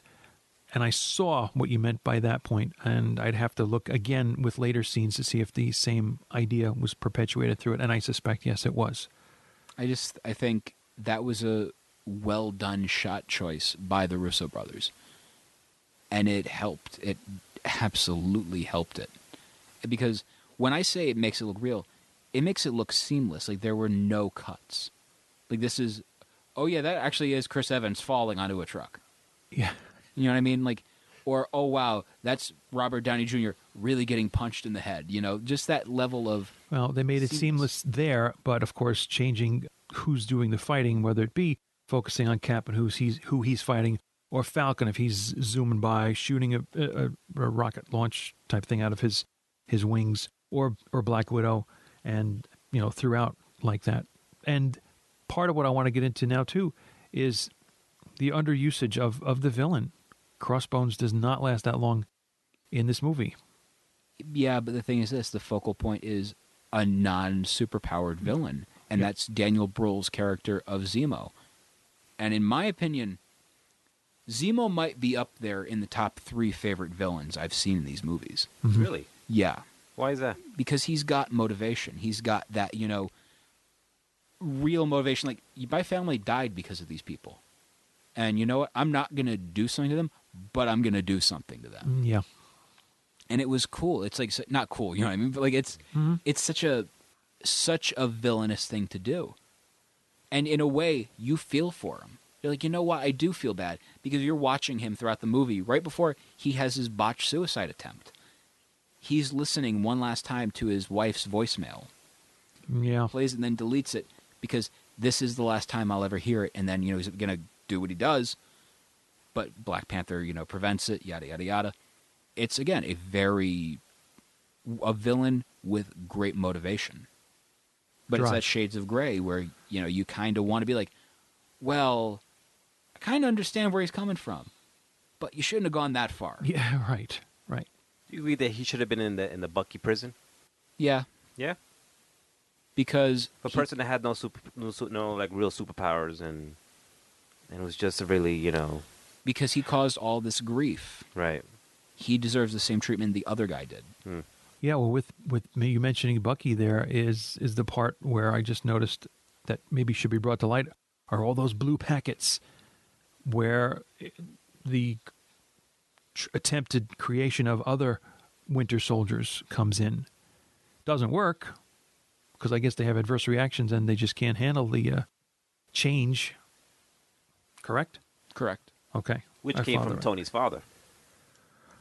Yeah, some responsibility lies there. hmm Now, let me ask you guys, by the way. This is another movie where we don't see anything pertaining to the any of the Infinity Gems. While we're at the topic of it, where do you think the Infinity Gems are? Going off on a little bit of a tangent. The ones that we've seen so far, where are they? The one, the last one. The final one? Correct. Oh, I thought this was touched on in what previous episode. We don't know. Like the last gem, no one knows. And people have you know, like there's this one theory by the way going around that you know the Tesseract one and you know it's T then H whatever A Aether you know the sec whatever Oh, to spell Thanos Thanos. and I'm in the belief that you know the last gem letter H Him. box of hamburger helper. Think about it. You guys thinking about it? Yes. I like hamburger helper, It's delicious, isn't it? especially the three cheese variety. I like the glove guy. Now there's a costume. So Someone guy has pla- Give a hand for you, Patricia. Hands on. uh, if anyone uh, cosplayed that. Wow. A big hit with the ladies, Yeah. or be hit by the ladies. Woo. But Get your anyway, hand off me. But I'm just taking a picture. off off of off of that tangent. I don't know. I just feel Daniel Bruhl's character was fantastic, and I've been a fan of him for a very long time. Like I saw, him, I want to say my introduction to him as an actor was either *Inglorious Bastards* by Quentin Tarantino or *Goodbye Lenin*, which is a very underrated movie. Fantastic. It's basically about the Berlin Wall Okay. and you know the separation when it finally went down. So Well, you had a different, or I thought more serious guess in a previous episode as to where that last stone is. It's in Daniel Bruhl. I thought it was That's why in the he's in- that's cocoon like that a- is being called Adam or him in some version of the comic book. Well, yeah. I just wanted to go with, you know, The H. So to go, Hamburger just, just to helper. go back to the, the villain, do you think he's gonna make another appearance in? Uh, Daniel Bruhl. Yeah. No. no. As much as I'd like to see it, Wait, he didn't even finish. An appearance in what? And in Infinity? the future movies. In a f- oh, okay, not necessarily this Infinity War. Okay, I don't see it. No? Would I like to? I abstain. I I think he would make a great villain in one of the Netflix series now. It would be a downgrade for him as an actor, but in all honesty, it would be good to watch him, you know, interact with more street level or like, you know, more non like they're superpowers, but they're not that superpowered, you know? Right.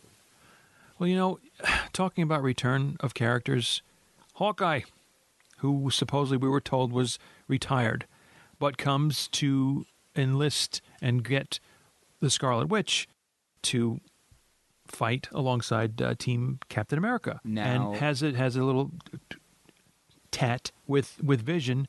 Clever use of these arrows. And, and helps along with Wanda to uh, well solidify the vision and essentially bury him making him so heavy that he sinks all the way down to the basement of the of the building that they're in. Well, I've got to tell you guys, with that moment when he returns and you know he's doing his scene with, um, when he's doing his scene with Scarlet Witch and Vision, I'm watching this movie the entire time and I'm just thinking to myself, f bomb, he is such a cool looking or a cool character, you know. He just really is, and like if you check our Twitter, you know I retweeted that. I'm like, really, that really is how I feel just an awesome character, just underutilized in the MCU, Yeah. and that's why I am interested in seeing what happens with Infinity War. I don't know about underutilized, but maybe He's, he's second string. When you think of the Avengers, do you think of him as one of the first names? in which context? When you think of the Marvel Avengers and the in, you know the s- cinematic universe, do you think of him as one of the first ones? No, you think of Iron Man, Cap, Thor, Hulk, Yeah, and then he comes along with Black Widow. right. You don't he think is- of him, but you don't he's think there. of him first. No, you don't exactly. So, a departure from the comic books, where he becomes the leader of the West Coast Avengers Right. or Avengers West Coast. File that one under A or W, comic book fans. I went with the way it first started. I'm not changing it. What W? Correct. Attaboy, Eddie. Thank you. You tell him. Patricio, He's What was the lost. question again? I'm lost again. in regards to in regards to Hawkeye, do you feel like he was underutilized? Not in this movie because I, 'cause I really like that he, they fleshed out his character in, in Ultron and you have him you know back here in this movie and then it comes back towards the end and I you know he, he's a great actor the the guy who plays him Jeremy Renner? yeah they gave him a good amount of fleshing out of character screen time with going to the safe house and you getting to see more about who he was up to this point of going to the safe house i thought oh he and black widow had a thing not only just working together in what's that country um yeah Sokovia.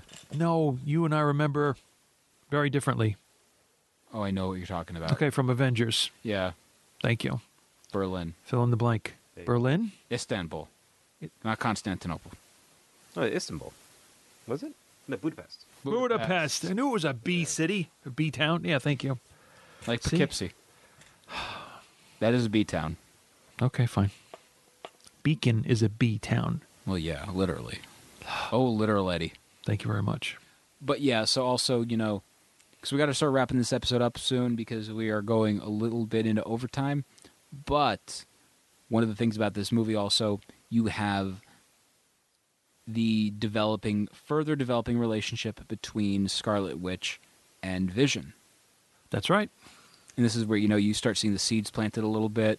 You see a little bit of it in, you know, Ultron. yeah, but not Oh. Vision much. swoops in and rescues Wanda. And I'm like, oh, I like this. I know this is going. yes. and it's it's just smart. It's smart seeing, you know, that little nod to the comics and Vision cooking for, for Wanda in before Hawkeye interrupts. not just that, but also just that that outfit he's wearing. Yes, he's domesticated. Yeah, that's that's the example of He's cardiganized. my girlfriend picked my outfit out for me. We've all been there. But just to backtrack, like like when I'm watching the, rewatching this uh, movie for this podcast, it was like I I forget it's a Captain America movie. Yeah, I feel like I'm watching an Avengers movie, like another version Yes. of Avengers movie. Yes, there's so many characters. Yeah. That's exactly right. and in in some ways, I feel like we didn't get that final Captain America movie. we got instead. Underoos. Yeah, you know, it's that. And it bummed me out, but at the same time, I'm happy we got this. Of You know all what I mean? thing, of all things to cry out. But Never had them, by the way. Just for the record, I had Deadpool under ruse. Have. I brought it up. Have I, Batman des- I under the roof. deserve that. Had a boy. There you go. Batricio. There you go. But also, in regards to another character that, you know, makes his appearance in this, you know, meets these characters for the first time, Ant Man. And I was talking to you about this in the car ride, you know, to here. I feel Paul Rudd's Ant Man in this movie is the Earth equivalent of Star Lord. And Wow. I say that because if you remember that one scene, you know, Hank Pym always says, never trust a Stark. Who are yes. you? Yes. That, that's exactly like Star Lord, man, legendary outlaw. yes. Oh, forget it. Pew pew lasers. exactly right right you know there was a question too i'm g- going through the towards the end of these notes and and aubrey i believe had asked about who took out who and with war machine falling and i said if i remembered correctly vision was the one who was aiming for the falcon who swerved and instead knocked out war machine and you know where was it supposed to go what was supposed to happen from there that's the way i thought it you know played out and i don't know if there was whether it was intentional or but it was vision who who did that it wasn't iron man's repulsor who who did anything you know to that but again then then you have you know it just doesn't get any it doesn't get any better as things go along because you've got now a crippled iron uh, excuse me war machine keep thinking to say iron patriot Which, by the way, there's a meme going around, and it's really, really funny. You know, we have that technology, the Wakanda technology, which is partial Black Panther spoiler, but not really. They have the ability to do stuff like that, you know, heal people. And yeah, you actually, no, it's not a Black Panther spoiler because you see at the end of this, you know, they help out Yeah. Bucky. If they have this technology, why couldn't they help out, you know, War Machine if they were on the same team? did it not get revealed at that point But he could have helped him. out. That They were- ability? They were on the same team. just keeping it hush hush for now I, I, I think Black Panther is an ass. He should have helped out, you know, Rhodey. His He's a Rhodey. Iron Man's badass Rhodey. because of that vibranium laced costume of his. Now, one other little thing that I want to touch on that you know, I'm hearing we're hearing the credits right now, and I'm hearing Alt J's Left Hand Free. One of the things about this movie that I found really interesting at the time was this came out the same time as the television show Preacher, which is based on a comic by Garth Ennis and Steve Dillon. And what I found funny was the first shot in the movie, you know, you just see in big letters every single time something would happen, like 1991, gigantic letters, not leathers, Yes. or, you know, Queens, big letters. When Preacher debuted on AMC, first episode, big letters, big letters. I found that to be a really interesting trend that they were, I guess, Trend, yeah. like all these companies were trying to do this at the same time. Didn't happen since, but Lagos. I would say 2016 was the year of gigantic leather letters. It's happening again. Oh my. The year of gigantic. Oh gigantic. I love that I can get Eddie off guard with my George Takai impression. Oh my. Oh my. You want to go off topic? Where's the Mandarin? In a fortune cookie. In a fortune cookie. America. Now, would you say, you know, overall with this movie, they knocked it out of the park? Very close. It was well done, I, I thought. we get great relationships. We even, like I said, you know, going back earlier, we got a great relationship between Bucky and the Falcon, and that made me want to see, you know, more. When we're watching them, you know, seeing Cap kiss his first girl in like you know maybe like 150 years, you know, just the whole little uh, subtle nod, like, yeah, 95, not dead. he's gonna get some, yeah, that, and also, Uh my- huh, uh huh, uh huh. what else do we have? Da da da. Uh, Oh, yeah.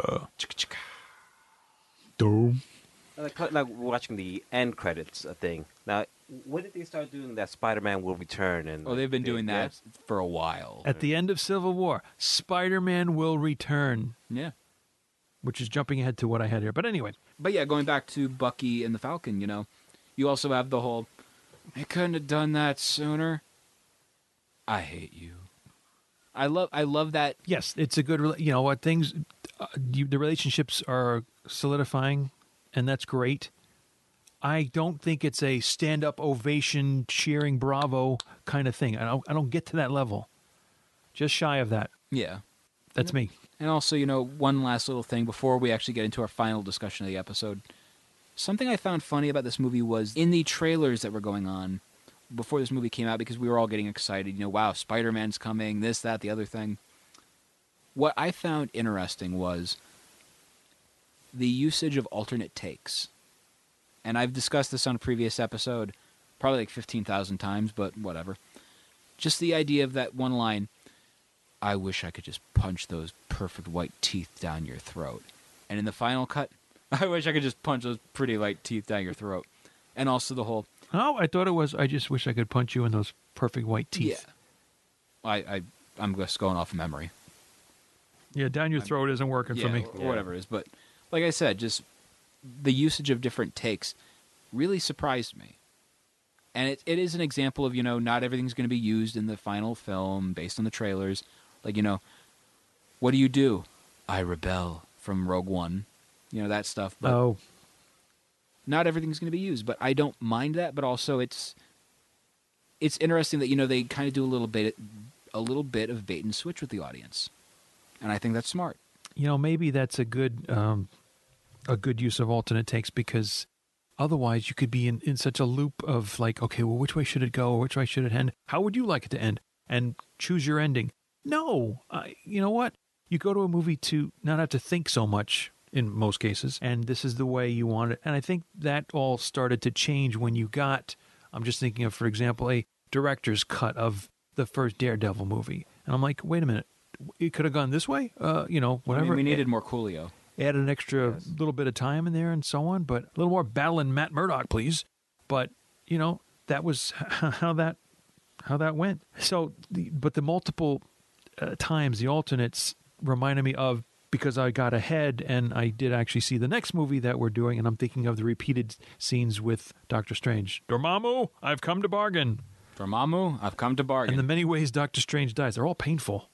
I And just when we get oh, to that, that's why I'm going to talk about how Doctor Strange is one of the most selfless characters in the Marvel Cinematic Universe, and honestly, the bravest. Really? You're gonna have to Okay, listen there, next week. yeah, have okay, to what could be? mhm. And actually, also, guys, before we really do get into the end of the episode, because it's we're going we're going uh, overtime with this one. I find this movie interesting because it's got my favorite, and honestly, it is my favorite Stanley cameo. Are you Tony Stank? Who, by the way, want, we want to thank the winner of our Stanley Pop Vinyl contest. We ended up picking him, and we're going to be sending his package off very soon. Do we clap for that? Hooray! Noah. What? Wasn't it Noah? I believe so. I think so. Oh, His arc. stop. Indiana. Indiana. Dun, Here dun, we dun, come. dun, Shia LaBeouf. so yeah, guys. Overall, let, let, us get into the uh, final reviews of this. Patricio, you go first. Well, one thing I like, I think, like I was telling you earlier in the car ride, that this is one of the movies that I think it you could appreciate more if you watch it the whole way through, because Yeah. it's a nice build up to the to the beginning, to the end, to you know the Sokovia, what happened there, and you s- you s- you know it's just a nice build up to the whole movie. It's not like it had a super villain or things like that. There was a nice interplay of the human relationships, them interacting them, and and how sort of like uh, the mechanics of of uh, them trying to be a team and them falling apart. I thought it was really well done. And would you say where would you say this is? You know, not ranking. We won't get to we'll get to that later. Yeah. But how does this stand compared to other Marvel movies? That's tough because I, I really like Spider-Man: Homecoming. So Would you say that this was more of a gimmick of a movie, though, by util- you know the utilization of all these characters together battling each other? I don't think it's a gimmick. I think more more of as a as a stepping stone to where we are now. Right. It had to happen eventually. Yeah. Oh, yeah. Yeah. And I feel the utilization of a good versus good story works. Because then you end up seeing the elements of, well, these characters aren't perfect. Right. Now, Eddie, yourself? Well, I, on that, I would have said it could be good versus good, or could you say good versus better? Question mark. Ooh, yeah, I could see that. As maybe it's maybe one's better than the other. If you're swayed to to one side or the other, you know there were two things I wanted to just point out before I got to my ranking, and that was the final Tony versus Cap scene where, in defending Bucky, Tony is told by Steve, "He's my friend," and Tony says, "So was I." And And that's that was that's another a one where there was alternate takes. poignant scene right there. And the shield doesn't belong to Captain America. You don't deserve it. My father made it. Patricio and I on the way here actually discussed that s- that line. The whole that's that was my father's shield. Blah blah blah. You don't deserve it. Take it. It was like a little kid, like a little kid saying, "Yo, I'm gonna take my toys and we're gonna go. I'm gonna go. I'm trying done." to pull out all the stops to to to bring him down, And we- to to weaken him sort of. And that's not the first time that Cap gave up the shield, just like in Winter Soldier. Dropped it through the helicarrier that was sinking, of course. Let it go and just took the punches because he was with him to the end of the line. Yeah. The other thing, though, a- at the uh, mid-credit scene was the uh, development or the invention of the Spidey signal. No, that was the end credit. The end credit, yes. Post-credit scene, And mid credit was Bucky getting frozen. Yes. in wa- wacky Wakanda. yes. Just like Claw getting his arm cut off, the left arm goes off, and the same thing with the Winter Soldier, and and uh, just a really really back f- flip here to to Claw, knowing, unlike yourself, that. I would see Claw again in Black Panther, knowing from that Black Panther 15 or so issue run that he was a significant Black Panther villain, the master of sound, and having a completely different device, and of course, get up, costume, etc. So now, Eddie, overall with this movie, what would you say is the lasting impression of it for you?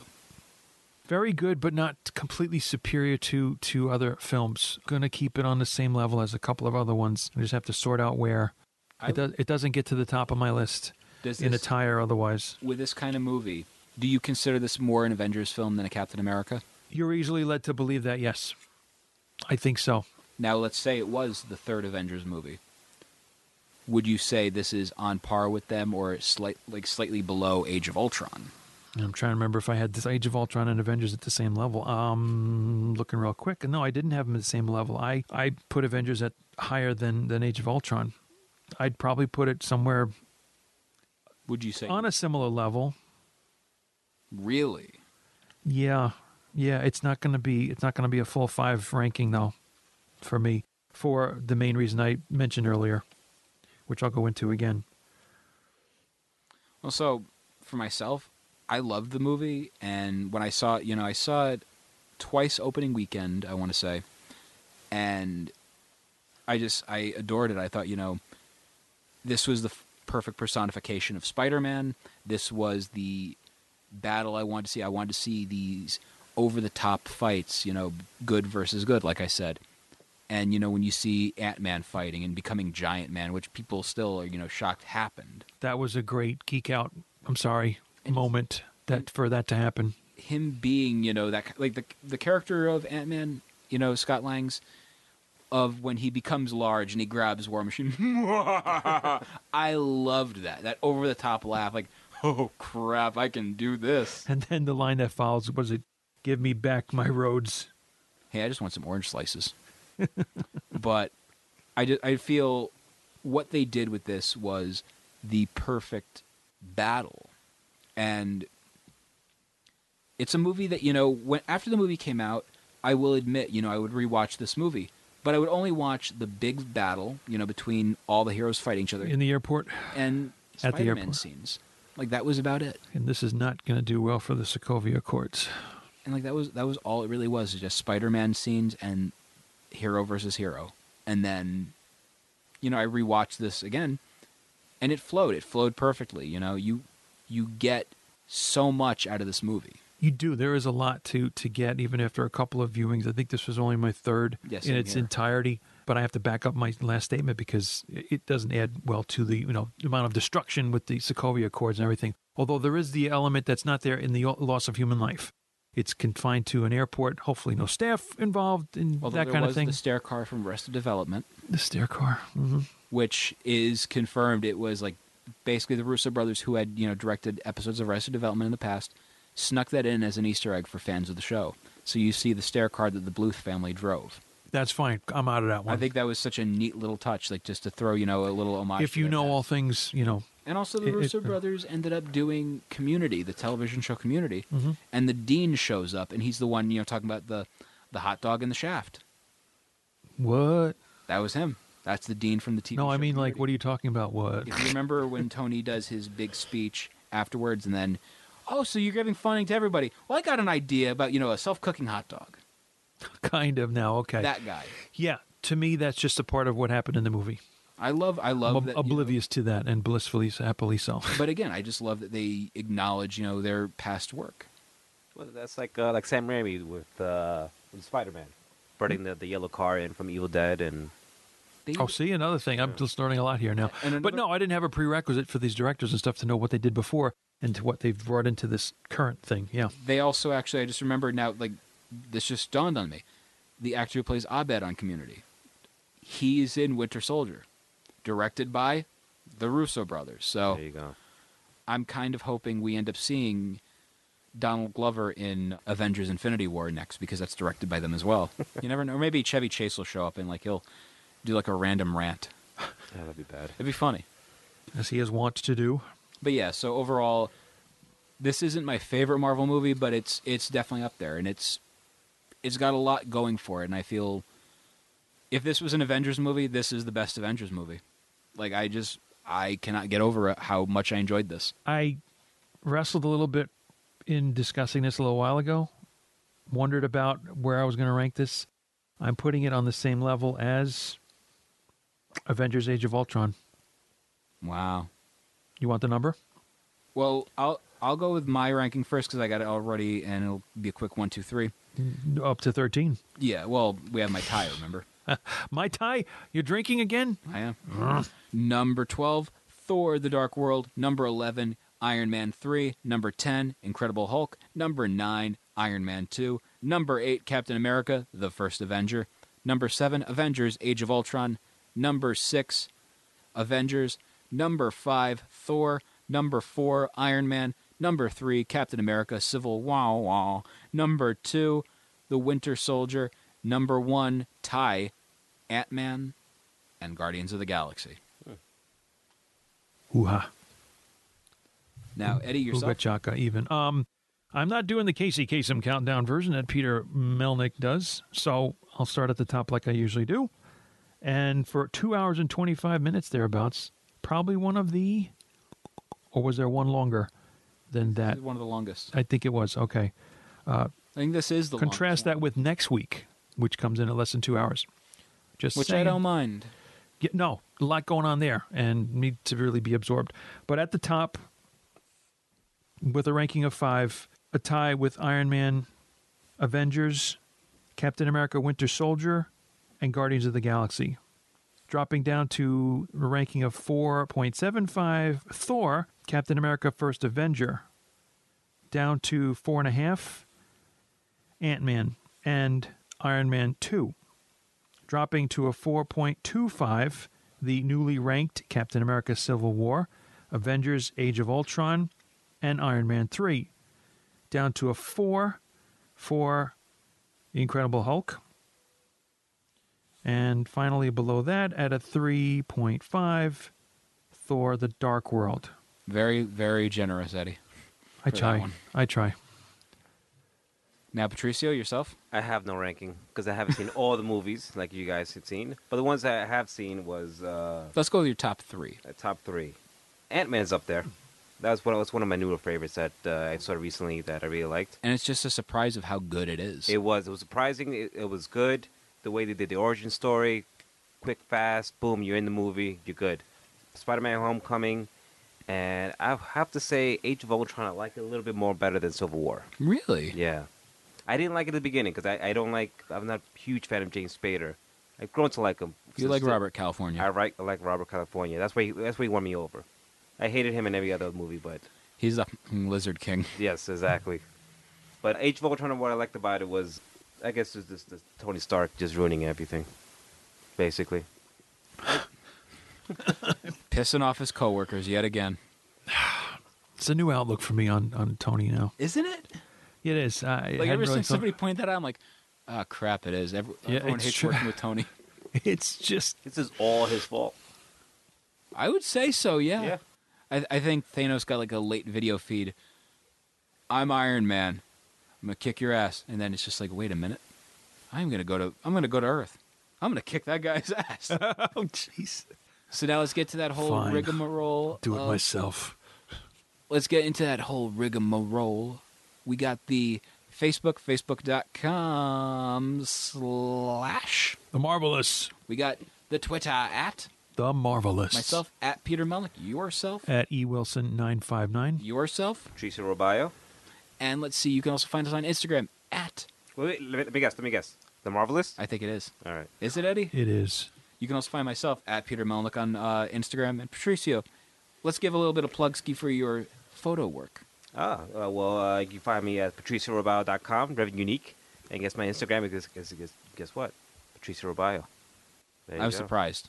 Viewers were confused. There you go. Get Cuttlefish. interested. And also, drop us an email, send us questions, comments, strongly worded letters. The Marvelous at Gmail. Dot com. You can also go on iTunes, rate, review, and subscribe. Let people know you're listening. Share this show. Let people know you like it. You can also go on Stitcher Radio and stream the show, available for all iOS and Android devices. And while we're on the subject yet again about Stitcher, hey, go to stitcher.com slash premium and use the promo code Marvelists. get a free one month and after that if you want to stay on 4.99 a month i'm doing it i'm enjoying it i'm listening to like i said wolverine the long night which is exclusive right now to stitcher and when you sign up for that guess what happens guys What happens? you support the show you end up having helping us out because show stitcher hey these guys are listening to stitcher premium thanks to these guys so we're going to help them out and it helps Yes. Great show. guys, for Peter Melnick, I'm Peter Melnick.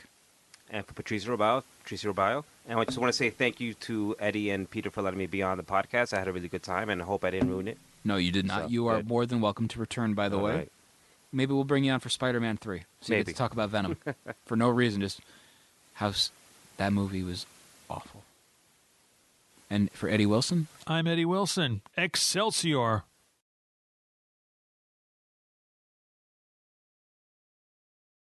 Obsessed with Marvel. Post credit question number 1318.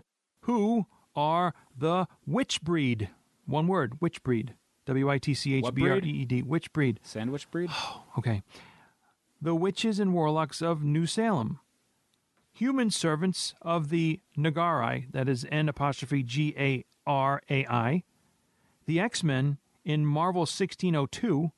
Or demonic beings led by Nestereth, that's N apostrophe A S T I R H, who are the witch breed. The witches and warlocks of New Salem, human servants of the Nagari, the X Men in Marvel 1602, or demonic beings led by Nestereth. I, I, you know, it's like no clue here, but I, I'm thinking 1602. That's the only thing that pops up to me. Marvel Yeah. 1602. I'm probably gonna have to to to, to con- concede to that since you both said the same thing. I, I just wasn't gonna go with the witches and warlocks of New Salem just for the record A, but we're gonna hit C and see what happens. That is correct. well done, gentlemen. Two out of three. Marvel 1602. I'll put it on the list. There you go. 1602, who first drew the Living Tribunal? Ooh. Was it Marie Severin, Steve Ditko, Bill Everett, or Dan Adkins? The Living Tribunal. Well, if you knew it really well, you'd maybe figure out where the Living Tribunal was first seen. But Marie Severin, Steve Ditko, Bill Everett, or Dan Adkins. I think they're all valid names, and I'm I don't go with Ditko. I you wouldn't go. with No, I'm not Ditko. going with Ditko. Oh, okay. I was going to. All right. So if it's not Ditko, Because Living Tribunal is a, a cosmic character, if I remember correctly. it's I'm a, going- it's a rotating shrouded head. I thought goldish in color. I thought Maybe one is shrouded, covering the eyes. The other one has the eyes that are glowing white, exposed. If I'm remembering I wouldn't go with Dan Adkins or whatever his name is. right. Severin seems possible, like a Hulk book. Oh my! And then who's okay. the other one? Bill Everett? How about Bill? Bill, E- Bill. No, Bill Everett was more like a daredevil artist. Okay. So I would go with Severin. All right. Any idea, Patrizio? I'll say D, whatever D You're, was. you're going with D for Dan Adkins. Yes. Um. All right. I'm going to lean with um. Severin hit A. No. What? and it was B. Steve Ditko. Why didn't I listen to myself? My Eddie sense doesn't fail me. Arg.